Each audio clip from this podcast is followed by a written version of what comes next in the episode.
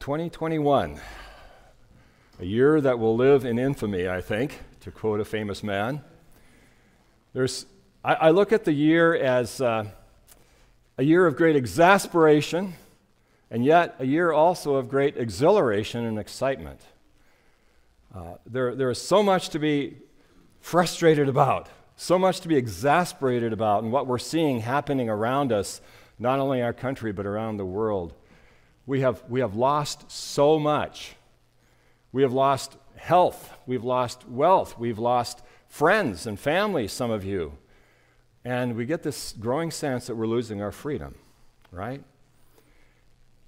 It seems that the world is preparing itself for a one world ruler to rise up and fill all the gaps in this leadership, leaderless world.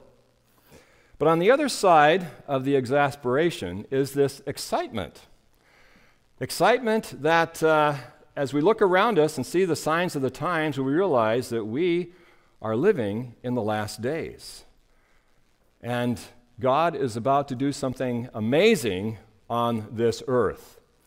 And if, if you are a believer in biblical prophecy, you look at the, the signs of the times around us and you realize we might be the last generation before the Lord snatches his church from off of this earth. And that should excite us, right? So, this is not a time to doubt God's sovereign control over all things, thinking that maybe he's, maybe he's not aware of how bad things are getting down here. No, nor is it a time for us to wish for everything to return to normal. Because do you think it's going to? Do you think it should? I don't think it should. Because I think the church has gained a whole lot in, uh, in struggling through what we have just been through and perhaps even worse things to come. So it's time for the church, I believe, to prepare for its deliverance. That is, to go home to be with Jesus. And until then, to live out our faith and live out our love for a lost world that really desperately needs to see Jesus alive in us. A national worship leader found himself at that same edge of despair uh, some time ago. His name is Asaph. He lived 3,000 years ago, in case you're wondering, and he wrote songs. He, he led worship. Uh, he, he led people in the praise of God, and yet he was struggling. And Psalm 73, if you'd open your Bibles to it today, is an interesting psalm that deals with his struggle in the first half of the psalm, and then it comes to a midpoint, and then the rest of the psalm opens up into a very positive, wonderful uh, experience that teaches us this truth that trusting God's sovereignty compels worship and dispels doubt. So when I, I, pursue worship, rather than worrying about the inequities of this life, I find my peace with God and I connect with Him on a very intimate basis. So he begins with the declaration of God's goodness, and that's a good place to start when you're looking around us, right? Truly, God is good to Israel to those who are pure or mature in heart. So instantly we see that his theology is correct. Asaph, as he observes the world around him, as he remembers the teaching of the Torah and the instructions that he has received in the temple, and by his own life experience, he knows that God is good to his people, that he always cares for them, he meets their needs. He writes poetry about God. He leads music about God and His goodness to us. But he's facing a serious problem, and that is the danger of doubt. But as for me, my feet had almost stumbled, my steps had nearly slipped. So his correct theology here doesn't match up with what he's seeing around him in the world that he's living in. Why does God seem to reward those who are so far against him and opposed to everything I stand for as a Christian, and he doesn't bless me like them materially. They're better off than me. So his faith is on this slippery slope of false comparisons with the success of others. And God's sovereignty is now in question here. Have you ever been on that slippery slope of doubting God's sovereignty? Years ago, I was taking a, uh, a trip with a bunch of guys from Rome Church, where I pastored, up Skyline Trail towards Mount Baker. How many of you have been on Skyline Trail? Yeah, I figured there'd be a lot of people here. Uh, it's a, it's a, like a two mile hike up to this beautiful ridge. And when you get on top of this ridge, there's a 360 degree view of the Cascades and on a clear day, even the, the coastal range. Well, one of the guys in our church named Rocky has a team of mules, and uh, he, he, he does uh, packing for the DNR to haul stuff up into into the wilderness areas, and uh, he likes to give him exercise, so we brought him along. And when we got to the top, he said, Scott, why don't you get up on one of my mules, take a ride? It was saddled, and I've ridden his mule before, so uh, I was happy to get off my feet. But it wasn't long before, as we were heading south towards Mount Baker, that the trail suddenly becomes very narrow, and it's on this steep, rocky slope, and on the one side, there's this steep precipice. And I had to put my trust that that mule knew exactly where to place his next foot, hoof, uh, so as to uh, make it across that safely. Because if the mule slipped and fell, goodbye, Pastor Scott. And I had to rest in the comfort of knowing that that mule had probably traversed hundreds and hundreds of miles on trails just like that. And Rocky had assured me it was going to be fine. As a matter of fact, he testified that the mule he was riding, uh, he had even fallen off it over a cliff and hung on to the reins of the mule, and that mule pulled him back up. The Christian life can sometimes feel like you're riding on an unfamiliar beast on a knife edge trail right next to a precipice. You ever feel that way? Is that a bad thing? It's actually a very good thing if you are fully confident in the skill and experience of He who carries you. The better you know Jesus, the more confident your faith in God's sovereignty and His care for you. See, doubt blinds us from seeing the trail ahead, but Jesus knows it far better than we do, doesn't He? And then He says, for I was envious of the arrogant when I saw the prosperity of the wicked. So here's why his faith is slipping. He envied those who were proud of their riches. And even while he's envying them, he's admitting that they're wicked people. Now, we know that not all rich people are wicked, but the ones that he was observing were. Their hearts were far from God. And uh, why would he do that? Well, see, that's the natural result of taking our eyes off of, the, of, of, God's provision for us and looking and comparing ourselves with the wealth of others.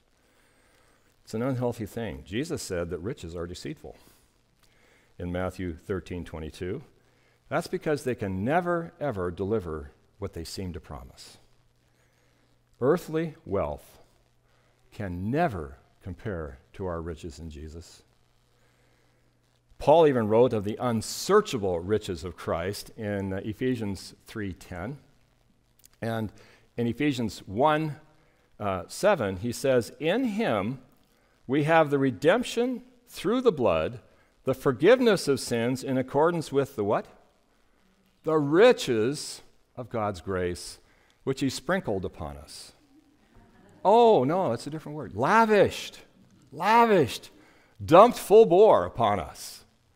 You and I who know Jesus have been lavished with his grace and his, the riches of his grace. What a beautiful, beautiful verse. The wealth of all the billionaires in the world cannot hold a candle to what we have in Jesus Christ. Proverbs 11:4 Wealth is worthless in the day of wrath. The billionaires cannot pay their way out of hell. But the righteous Righteousness delivers us from death. What a neat promise. So, where should our faith be, my friends?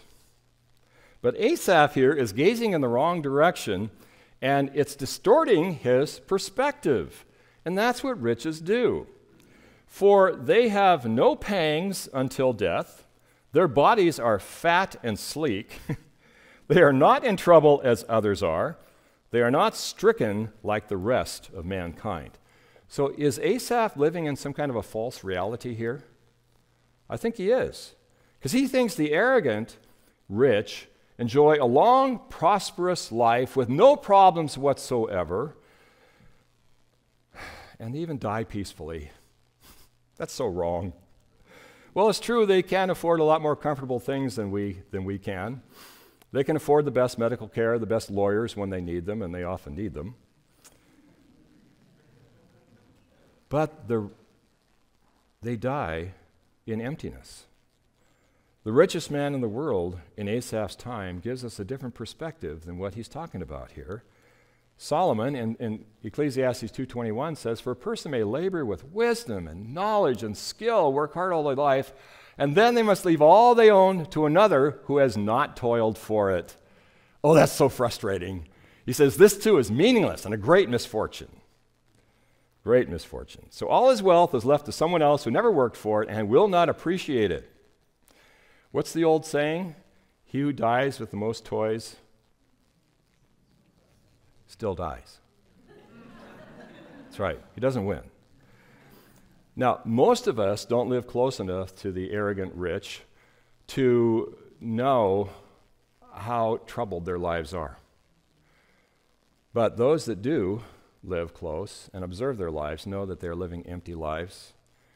They, uh, they die of, of alcoholism, they die of drug abuse, they have suicide, and some even lose all their wealth and die in poverty.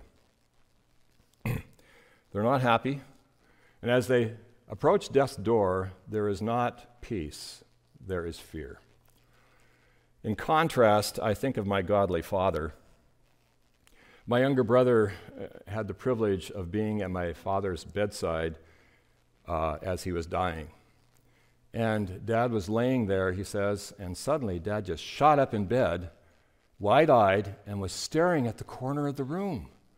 And then he lifted his arm and pointed to the corner of the room. And then he just laid back down peacefully and went home to be with Jesus. I wonder what he saw. Maybe a glimpse of the home that was awaiting for him? A glimpse of Jesus? I don't know. After verse 1 here, who is missing from Asaph's observations so far? God is missing. And why is that? Because he wasn't thinking about God, he was only thinking about what the rich have and he doesn't, which leads us to this conclusion that analyzing life without God's viewpoint will always distort reality.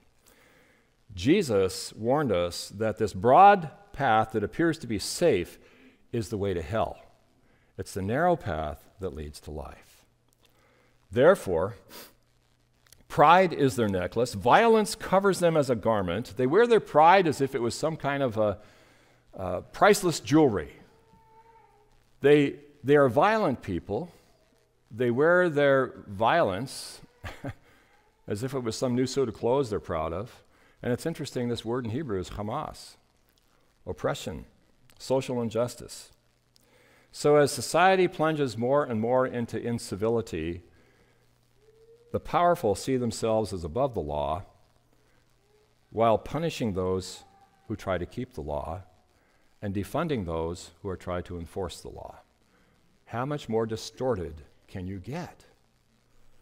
Pride invites new levels of evil to flourish as they see themselves as above the law uh, and celebrate their power. You would think that Asaph was reporting from Washington, D.C. in 2021. Verse 7 their eyes swell out through fatness. What an interesting Hebrew idiom. Their hearts overflow with follies. Sin comes naturally to the wicked, and the heart becomes even more calloused and foolish the further down into sin it, it goes. We learned from Romans 1:30 this summer when uh, Pastor Jeremy was teaching, that uh, they invent ways of doing evil, and although they deserve death, they not only continue to do these very things, but also approve of those who practice them.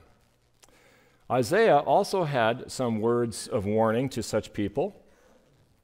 Woe to those who call evil good and good evil, who put darkness for light and light for darkness, who are wise in their own eyes and clever in their own sight, who acquit the guilty for a bribe, but deny justice to the innocent. They appear unstoppable today, even as they did in Asaph's day, but their day is coming they scoff and speak with malice uh, loftily. They threaten oppression. They set their mouths against the heavens, and their tongue struts through the earth. And as Satan continues to embolden them, they lift their tiny fists and their squeaky voices up to heaven and say, God, you move aside. We're in charge down here. We're God. Remember what Pharaoh said to Moses? when uh, Moses kept telling him, let, God says to let my people go, and Moses said, hmm, I don't know the Lord. Why, sh- why should I let the people of Israel go? I don't know him. Well, he didn't, it's true, but he was about to. And until then, Pharaoh thought that he was God's representative on earth, and he strutted about as if he was God and owned everything. That's what this verse is saying. And it kind of reminds me of the Pharisees in uh, Jesus' day. They were kind of like the pharaohs of Jesus' day. They played God even while standing in the presence of God, the Son of God, and condemning his righteous acts as sin. Again, how much more distorted can you get? They were the judges of what was right, and so they were able to oppress and condemn everyone who disagreed with them. Does that sound familiar? Therefore, his people, the wicked's friends, that is, turned back to them and find no fault in them in the things that they do. Now, this verse is, is, is very complex to translate. And probably every one of your different translations translates it differently, but this is, this is the summary that I think he's saying here that evil attracts more evil. More envious people want to be a part of the action to get in on the profits because they see there's no accountability. And millions of mindless sheep are headed down that death parade. And the devil is very happy to promote those celebrities who are so enamored with themselves, believing that they are invincible. Because they say, How can God know? How can God know? is there knowledge in the Most High? Behold, these are the wicked, always at ease, and they increase in riches. They think if there is a God, he doesn't know and he doesn't care what we do. And the fact that they're always getting away with it and even being enriched by it is so frustrating to Asaph that he's saying, God, I know you exist, but you are not acting according to my expectations.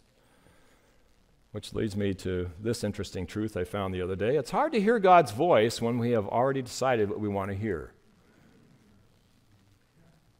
When we envy the godless and their wealth rather than trusting in God's sovereignty, that's a form of idolatry, I think. And I think Jesus calls that sin. And we are ignoring the flashing red lights on the on the dashboard of our souls that are warning us of the despair of false expectations. All in vain have I kept my heart clean and washed my hands in innocence. For all the day long I've been stricken down and, and rebuked every morning. So I think at this point, Asaph has reached the dungeon of the, his disquieted soul. Why attempt to live a godly, righteous life when all it gets me is pain and suffering and in trouble. You ever feel that way? Is it worth trusting God and avoiding all the wonderful things that the world seems to be enjoying? Well, take heart, my friends, because God only disciplines his children. And he always does so in love. And he says, Don't take it lightly, my son. Don't take Don't make light of the Lord's discipline. Do not lose heart when he rebukes you, because the Lord disciplines those he loves, and he punishes everyone that he accepts as sons. I believe that God is always in the process of refining our faith, purifying us, deepening our trust in him, rather than in the things of this world. You know why? Because I think he's preparing us for heaven, to live in his presence forever. I think of Job. He didn't curse God when God allowed Satan to take everything from him his health, his wealth, his family. His wife even said, Curse God and die. well, he didn't. I think God was preparing Job to be able to worship him out of a heart that understands the sovereignty of God, and then to be a testimony to those who didn't. I think of Joseph. This young man, he still trusted in God, even though he was unjustly put in an Egyptian prison for years and years, having been accused of a horrible sin that he was not guilty of in Potiphar's house. And yet, he stayed the course. He did what God called him to do. And God was conditioning him to do what? To rule Egypt and to save his people. Moses, uh, he had to have false expectations when time and time again he had to go back to Pharaoh and say, The Lord says, Let my people go. And Pharaoh, in response, just made their work harder. And then he had to go face the uh, Israelite leaders out there who scoffed at him and said, Get out of here. You're making it tougher for us, not better. And Moses goes back to God and says, What are you doing, God? And, Moses, and God says, Just wait. Watch my next move. God was preparing Moses to lead the Israelites to freedom. So Asaph, here in his dungeon of despair, realizes where his false expectations are taking his head and his heart. And God was preparing him to worship from his heart. If I had said, I will speak thus, I would have betrayed the generation of your children. But when I thought how to understand this, it seemed to me a wearisome task. So he realizes that had he spoken out loud his frustrations with God, that he could have actually undermined the faith of other people, including his children and his grandchildren. And that thought just depressed him all the more. So let's push the pause button here and ask ourselves when you do the thoughts that you tweet online or whatever social media you use share, uh, undermine trust in God, or do they bolster it? Do they build it up? Hopefully, you've got Christian friends that are always bolstering your faith. Years ago, I, I did the graveside service for a man that I never met, but his wife began coming to our church. And she was a sweet old grandma that uh, we discovered had a very, very hard, painful life. And uh, in her pursuit of trying to find God, she became a Satanist. And she got deep into Satanism, worshiping him, until one day she caught fire. And she realized she was worshiping the wrong God. And God miraculously saved her and she became such a dynamic testimony for, for God's grace. Uh, she's raising her grandchildren with great love and, and compassion. And we were even seeing her, her son, who was not walking with God, now become uh, a real concern uh, for even the, the, the, homeless around him and uh, has seen one come to Christ as a result of her testimony to him. So now she has such a passion to reach her old Bellingham High School classmates that she gathers them together once a week for breakfast, and, and uh, she just loves them. She is able, she watches hours and hours of good Bible teaching on, online, and then she summarizes it into a few wonderful sentences that just encapsulate the, the, the grace of God and the gospel of God so clearly, and she posts that online to all her friends. And she, she does wonderful things for her neighbors who are just really resistant. She, to me, is a wonderful example of refusing to allow the pains and suffering and scars and losses to be weapons to weaken or destroy faith in God. Instead, she uses those things to build up and display the grace of God so beautifully. What a testimony she is to me. See, we cannot whoops, we cannot fully understand the depth and the breadth of God's dominion and his, his sovereignty over all that's going on. And I have to ask me and I ask you are we in charge of God's calendar, his timing on how he does things, his, his courtroom, the decisions that he makes, his cash flow, how he provides for us? Are we in charge of his council chamber, the decisions that he makes? Well, thankfully not. And in his despair, excuse me, Asaph finally unlocks how he broke through this sinful downward spiral of doubt, and that is through the deliverance of worship. Verse 17. He says, I was troubled and in despair until I went into the sanctuary of God. Then I discerned therein. So here's the pivotal verse, beginning with a pivotal word that's properly placed at the, thank you so much, thankfully placed as the first word in the sentence for emphasis, and it separates all the preceding dark malaise of what, of what Asaph has been struggling with from the truth and the light that he has come to understand through worship. worship was Asaph's way back to wholeness, back to health, spiritual health, because God replaced his human perspective with a divine perspective. when we come into that special holy place of, of, solitude with God, that becomes our sanctuary. That becomes our personal connection with God where, where we, can, we can let go of everything around us and just come in and focus on God. Listen to Him speak to us through His Word. Speak His Word back to Him in praise and glory, and then lift up others in in prayer to Him. Uh, that can happen any place. Our living room becomes a, a, sanctuary for Rachel and I as we sit there and listen to good Bible teaching and then the beautiful praise music that's available online these days. Oh, your car can be a sanctuary. As you're driving to work, why not? Uh, a closet at your house, a, a high mountain trail where you can get out and enjoy the beauty and majesty of God's creation. There's a place. Uh, on our property where I cleared out all the underbrush among all these beautiful cedar trees. And Wes and I put up this, uh, this two person swing that was the last project that my father and I worked on before he passed away. And on nice days, like the one that's shown here, I like to go out there and just, just swing and think of God's goodness to us, to me, so undeserved.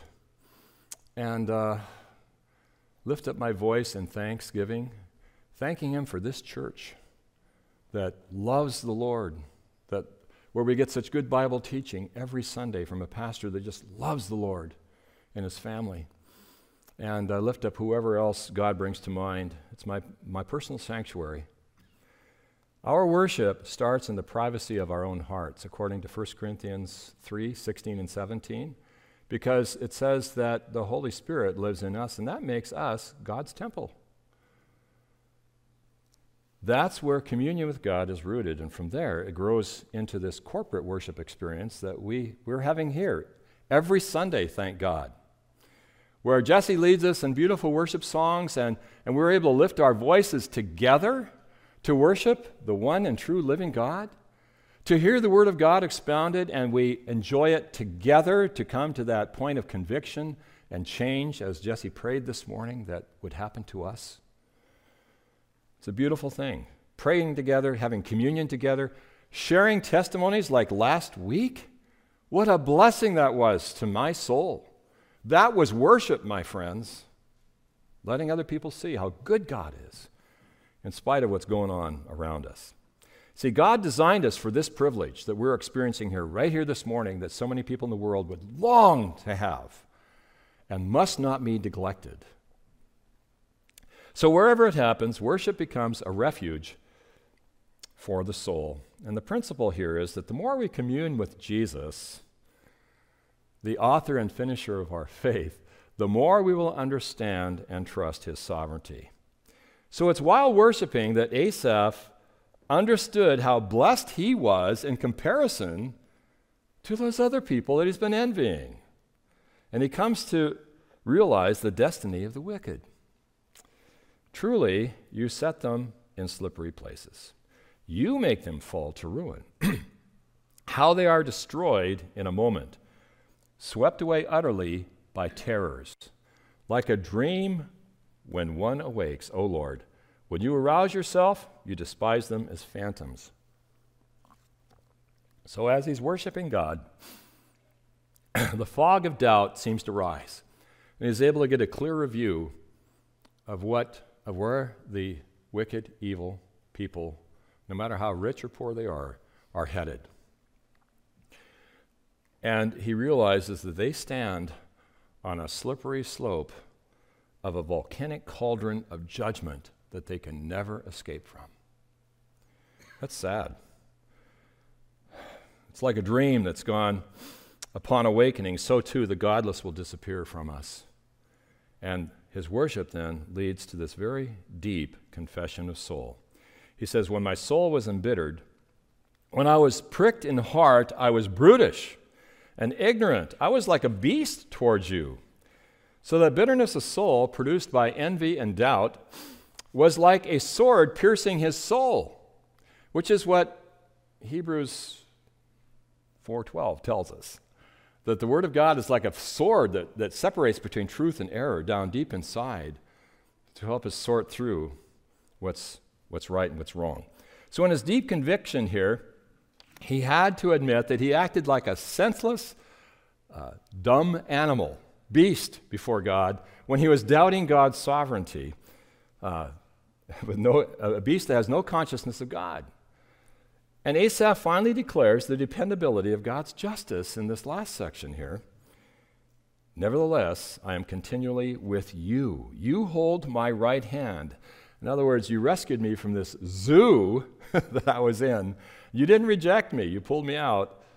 You guide me with your counsel. God, you are my constant counselor. You lead me in the paths of righteousness, back to safety of your sovereignty, choosing to rescue me rather than reject me.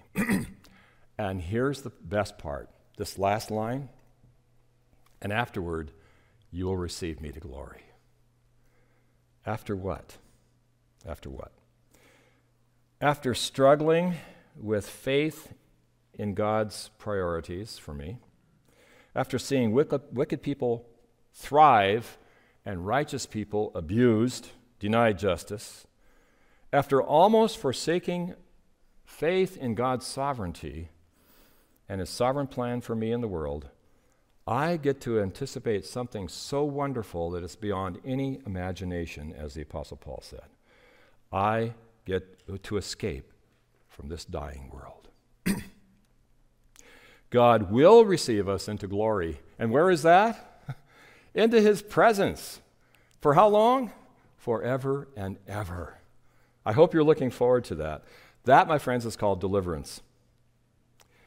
We were listening to J.D. Farag the other day, and he was teaching on Israel's escape from Egypt, and he made this interesting observation that it seems that just before God delivers his people into the safety and freedom that he's promised them, he lets them go through a time of suffering.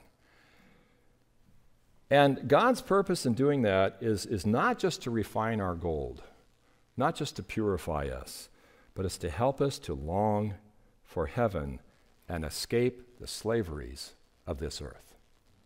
And I agree with him. Why would we want to stay here anyway when heaven awaits us? And our union with the, the Savior who saved us, our reunion with friends and family who have gone on before. See, that's what verse 25 seems to be screaming out to our, our, our souls, our fainting hearts. Whom have I in heaven but you? And there is nothing on earth that I desire besides you. Wow. You see, earth holds nothing for us. Yet, sometimes I must admit that I act as if I'm never leaving. And I want to protect and hang on to everything I've worked hard for and put my roots down deep here. And worship is that which brings me back to the reality of anticipating my heavenly home. Worship helps me to see that I only need Jesus. Worship opens my understanding of the dimensions of God's grace and His plan of redemption. It diminishes my concern about my earthly holdings. And I just pray that verse 25 will become indeed the passion of my soul and the passion of your soul. As we get our priorities correct, get an eternal perspective on why we are here, why He hasn't taken us off this earth as soon as we, we come to know the Lord as our Savior. And the more this world system readies for the rise of Antichrist, the closer Jesus' return is. And 1 John 3 3 tells us that he who has this hope in him purifies himself, even as he is pure. My flesh and my heart may fail. Oh, that's so true. We'll stumble and fall, we'll grow weak. Our frail humanity and everything in this world is bent on, on ex- expediting our physical demise. We cannot trust in our flesh, my friends, to fix the problem of sin. Because it's a spiritual battle we're in, and we must rely upon the Holy Spirit and His power to not just get us through somehow, but to triumph over sin in our own lives and to encourage that in other people's lives as well. which is what the rest of this verse promises.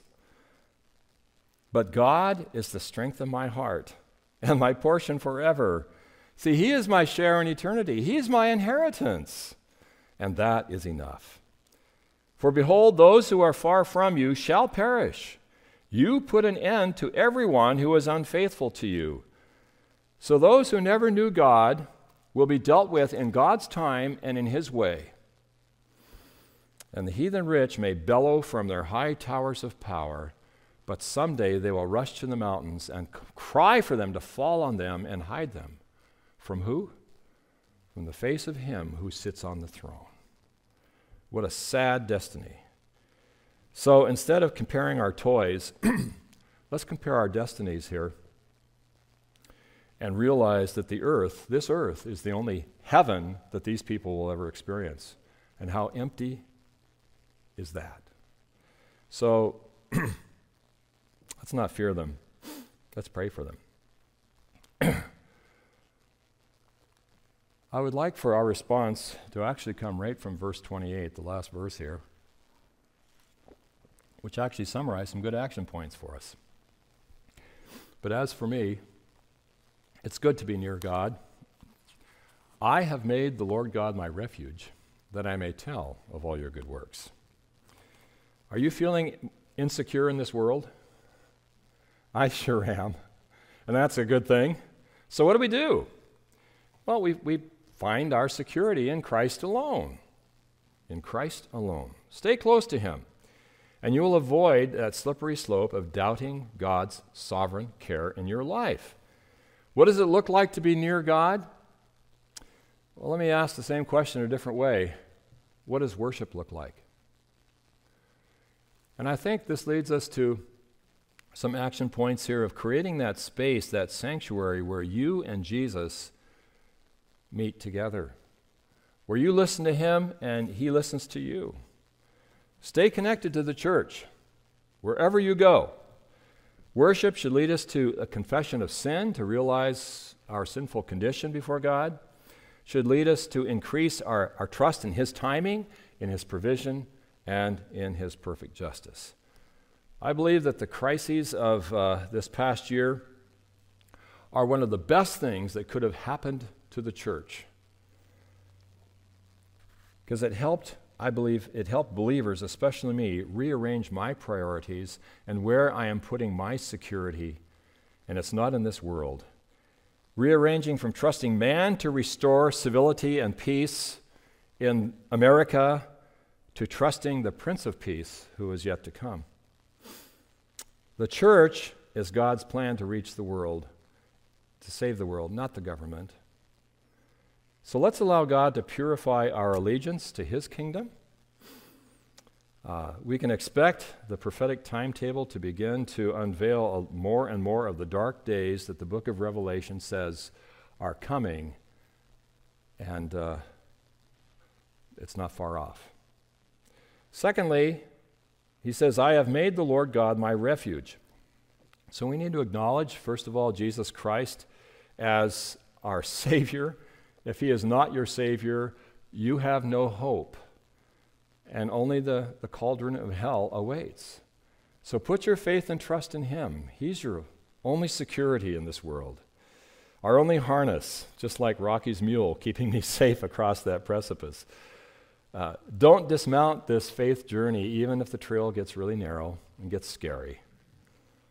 Remember, the narrow path is the safe one that leads to life. And secondarily, here, let's let our theology determine our response to the inequities of life, what we know to be true about God. And as the world becomes increasingly hostile to the church, run to Jesus to regain his perspective See, that's not retreating. That's not negative. Run to Jesus. He's, that's what he wants you to do. Because our human perspective really stinks, my friends, and uh, we need to yield to God's perspective. And then, third and finally, here, that I may tell of all your works. So, as we live in anticipation of Jesus' soon return, let's get the good news out. Let's allow the love of Jesus Christ flowing through us to win that world that he died to save. Knowing God's sovereignty compels worship and dispels doubt. When I pursue worship rather than worrying about the inequities of life, that's when I will find peace with God, and that's when I will fulfill my purpose in being on this earth. I'd like to close with a few verses of my new favorite song that I hear on the radio. It's a song by Chris Tomlin. And it's a series of questions with brief answers. Do you feel the world is broken? We do. Do you feel the shadows deepen? We do. But do you know that all the dark won't stop the light from getting through? We do. Do you wish that you could see it all made new? We do. Is all creation groaning? It is. Is there a new creation coming? It is. Is the glory of the Lord to be the light within our midst? It is. Is it good that we remind ourselves of this? It is. Is anyone worthy? Is anyone whole? Is anyone able to break the seal and open the scroll? The lion of Judah who conquered the grave, he is David's root and the Lamb who died to ransom the slave. Is he worthy? Is he worthy of all blessing and honor and glory? Is he worthy of this? He is. Let's pray. Our Father God, we just want to thank you so much that you sent your Son Jesus to be the only possible route of salvation, of uh, being forgiven our sins and being able to spend eternity with you in heaven. Thank you, Lord Jesus, for being worthy to open that scroll, the title deed of this earth, and claiming us as your children, and promising us an eternity with you that we don't deserve, but only comes by faith in, in, in, in you. So, Lord, help us to have the bright perspective on our present life and as we look around us, Lord, and see a world deteriorating as it plunges into sin, help us to remember, Lord, the end. Not to envy, but to trust in your sovereign care. Not to hate those who hate you, but to love and pray for them as best that we are able to in the weakness of our souls. Thank you, Lord, for your word Thank you for Asaph, who went through the struggle, the same struggle that we have sometimes, and comes to this conclusion that as we worship and know you, we will be set free. In Jesus' name, amen.